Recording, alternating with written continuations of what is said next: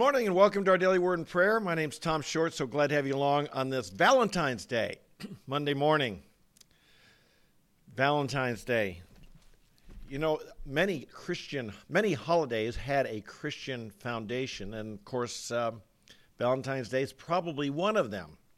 You go back in time, way back into the fourth and third centuries, and you find there was a Roman emperor, Claudius II, who had a law, a rule that he understood that single men made better soldiers than married men. So he had a law and a rule that uh, people weren't to get married, so they'd be better soldiers, better conquerors. And evidently, there was a Christian saint named Valentine who um, saw the injustice of that and sought to marry single men in private, in secret. And he got him married. He got caught. He got tortured, beheaded, and evidently, that's the root of this. However, like many holidays, paganism enters in and tries to take over. And we see that in our day, do we not? So, as we think of Valentine's Day, as we say love is in the air, my question is is it love or is it lust? I'm often on campus. This comes up a lot. As a matter of fact, on campus, the students love their favorite topic to talk about, obviously, has to do with sex. It's on their minds.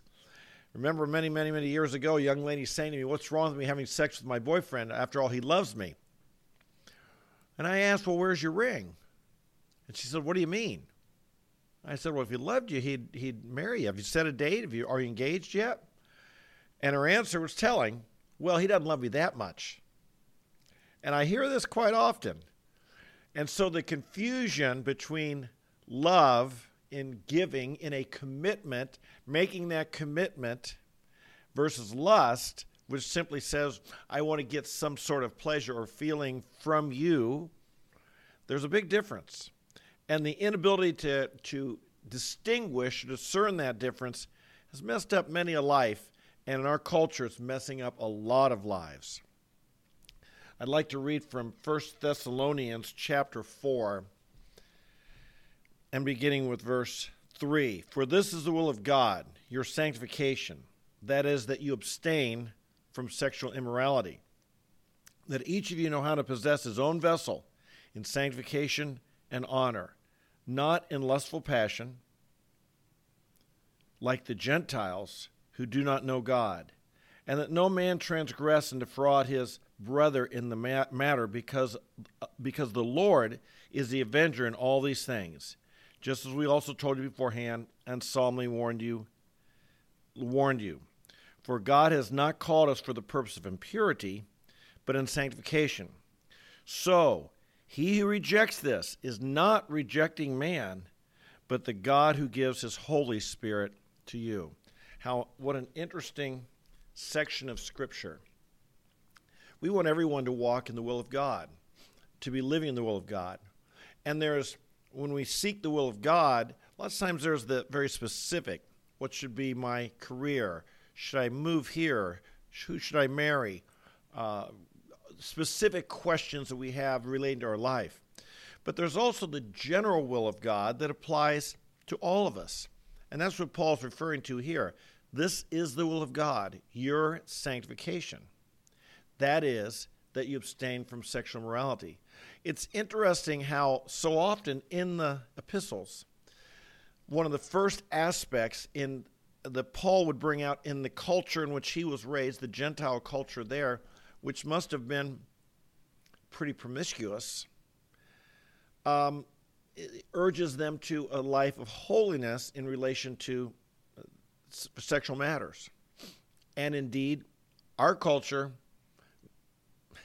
our culture, I don't think we can assume, is any better than theirs. As a matter of fact, we've probably far more perverse, far more promiscuous with the onslaught of uh, the sexual revolution, the breakdown of morality around the around the world, and the um, proliferation of all this through pornography. And so we've been called to holiness.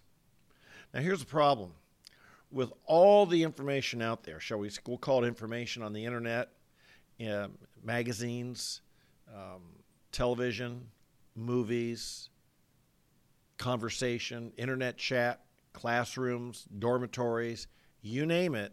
with all of that, we tend, even in the church, we tend to be instructed and learn about sexuality by people who aren't very holy, by people who aren't given to the will of God, by people who aren't interested in sanctification or holiness, as this verse says.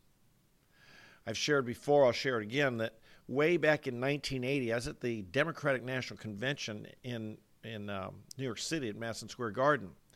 I was leading a large demonstration called Back to God. Well, there was another fellow there by the name of Al Goldstein who was a pornographer, one of the cutting edge, shall we say, pornographers in some pretty filthy stuff there in New York City. And uh, CNN, which was a brand new television sta- uh, cable station, had a little on street debate between the two of us. And I must say that Al Goldstein, who was there handing out pornography to the delegates as they walked into the, the uh, Madison Square Garden, was one of the more disgusting, rude, uh, depraved, filthy individuals I've ever met. He might be number one. He was a he was a bad, bad person, and he was that way towards the CNN person, towards me, towards the the women he had working with him. That way towards everybody. He was just really an, an ugly person, referring to his spirit, his manners, and so on. And I realized later that he's the type guy who puts pornography on out. I mean, he was a pornographer. He's the type of guy who puts it online. At the time, he was he the stuff he would have put we would have called smut, and you couldn't find it except down in the you know seedy part of town. But now he'd be the person who puts it online in the internet, and and uh, of course he's dead now, but he would be if he were still alive. And so my point being, that's not the type person you want teaching about love. He never he never knew love. He only knew lust. I sometimes I have a picture of Hugh Hefner, and sometimes on campus I'll hold it up and I said, "Who do you think has a better love life?" This guy, and I hold up Hugh Hefner, and it's standing there in his red, red velvet robe, or or me, your favorite campus preacher. Well, some student will say, "Obviously Hugh Hefner." I say, "No, no, no, no, no, you're wrong." Hugh Hefner never knew love. He knew a lot about lust he had multiple partners. He did all, he did th- he might have done things I've never heard of, never even thought of, but he never knew love. I've been married over 40 years. I've understood what love is. He only knew what lust is. The inability to discern the difference between love and lust. Love gives, love makes commitments, love is loyal, love is, is self sacrificial. Lust is all about getting, all about getting. And um, and this is the inability to make that discernment, something that's hurt many, many a person, young and old alike. Let's make sure we know the difference. Let's make sure we don't let the world educate us in this area of intimacy. Paul writes in 1 Thessalonians chapter 4 that we are to possess our body with honor and dignity, not like the Gentiles who don't know God, not like the pagans they don't know God. They will possess their bodies differently. They, as we read in first or in Romans chapter one, they have been given over to depraved activities that their bodies might be dishonored among them. We read in Romans. We we are to be Christians who our bodies are honored. We honor our wife, we honor our husband, we honor our own bodies. This is important. Okay? Father in heaven, we bless you today. And we thank you for the body you have given us. You've made us in your very image. You've given us a body. We are now the temple of the Spirit of God. The Holy Spirit lives in us. Father, we, we, we desire to be people who follow your instructions, who live a life of holiness, who honor you and honor the bodies that you've given us and honor the body of our spouse. Lord, I pray today for each marriage here that we would have a holy relationship with our spouse and one that would be pure. Lord, I think of people who say they want to remain pure until marriage. No, Lord, I pray we would always be pure. We'd always be pure. We thank you, Lord, for, I pray for single people, Lord, who are not yet married or who maybe marriage was not in their future, that likewise they would live their body and, and uphold their body in honor and dignity. Lord, we realize that you have made us holy. We realize, Lord, you have made us to be your own. I pray, Lord, that we would live and our very bodies dedicated to you. You said we want to offer our bodies to you as living and holy sacrifices. We pray they would not be dishonored, but with holiness and dignity. I pray, Lord, for our culture. I pray for our young people. Lord, they're just saturated in images of sexuality. They're just taught that, that uh, what is sinful is exciting, what is holy is boring and dull. I pray, Father, that those stereotypes given to us in, in, our, in, our, edu- in our entertainment and pictures and movies and all, and the pornography plague, I pray, Father, that the young people in our day could escape that. I pray for our own children and grandchildren.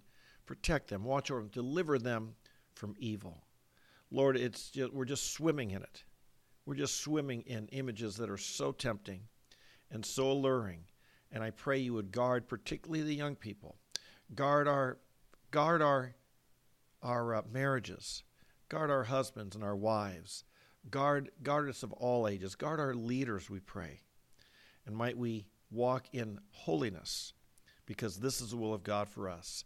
Father, on this Valentine's Day, we thank you for the gift of, of uh, sexual intimacy. This comes from you. It's not an evil thing.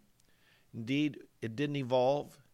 This came from you. You created it, and you gave it to us as a gift to be honored, protected, and used used in a, in a righteous way. And we pray for that in Jesus' name. Amen. We want to resist temptation. On, on that last thing, as I I tell students on campus, it's really true. I say, you know, sex is kind of like a, I, I think, of a river. Rivers bring life. Rivers bring irrigation. Great cities are built on rivers. Rivers uh, are the lifeblood of a, of, a, of a country, a continent. But a river that overflows its boundaries can become extremely dangerous and can be deadly and destructive. Likewise, with the sexual relationship, within the boundaries, that's where life comes. With it, you wouldn't be here without it. Within the boundaries, that's how life is procreated. That's how life continues. That's how, how humanity continues. It is a God given, God ordained, and God created thing. But outside those boundaries, outside the boundaries of marriage, it becomes a wicked thing. It's interesting, Paul says he rejects this as rejecting the Holy Spirit. Understand in our churches today, and I should have mentioned this earlier, but in our churches today, this area is under attack. More and more, people are saying that's just the teaching of men, that marriage is a, a human construct. Not at all. It is a God given institution. And those who reject this teaching and advocate for same sex marriage or marriage outside of, or sex outside of marriage or premarital sex, adultery, any of those things, they're not rejecting men, they're rejecting the Holy Spirit. It's an area to stand firm on. Pray for your churches. There's a lot of pressure in our day to not stand firm in this. We pray people would. Okay, my name is Tom Short. So glad to have you along with me today on our day's daily word and prayer. If you're new, welcome. I'm glad you're here. Please come back. We believe that by being here day by day, getting in the Word of God day by day, and being inspired and encouraged by it, we will become the people God wants us to be. So I pray you'll join me subscribe, hit the notify, like the video, leave a comment. And if you're here regularly, God bless you. I trust you're being edified and encouraged. You have a great day. I'll look forward to seeing you tomorrow morning. Have a great day. Bye bye.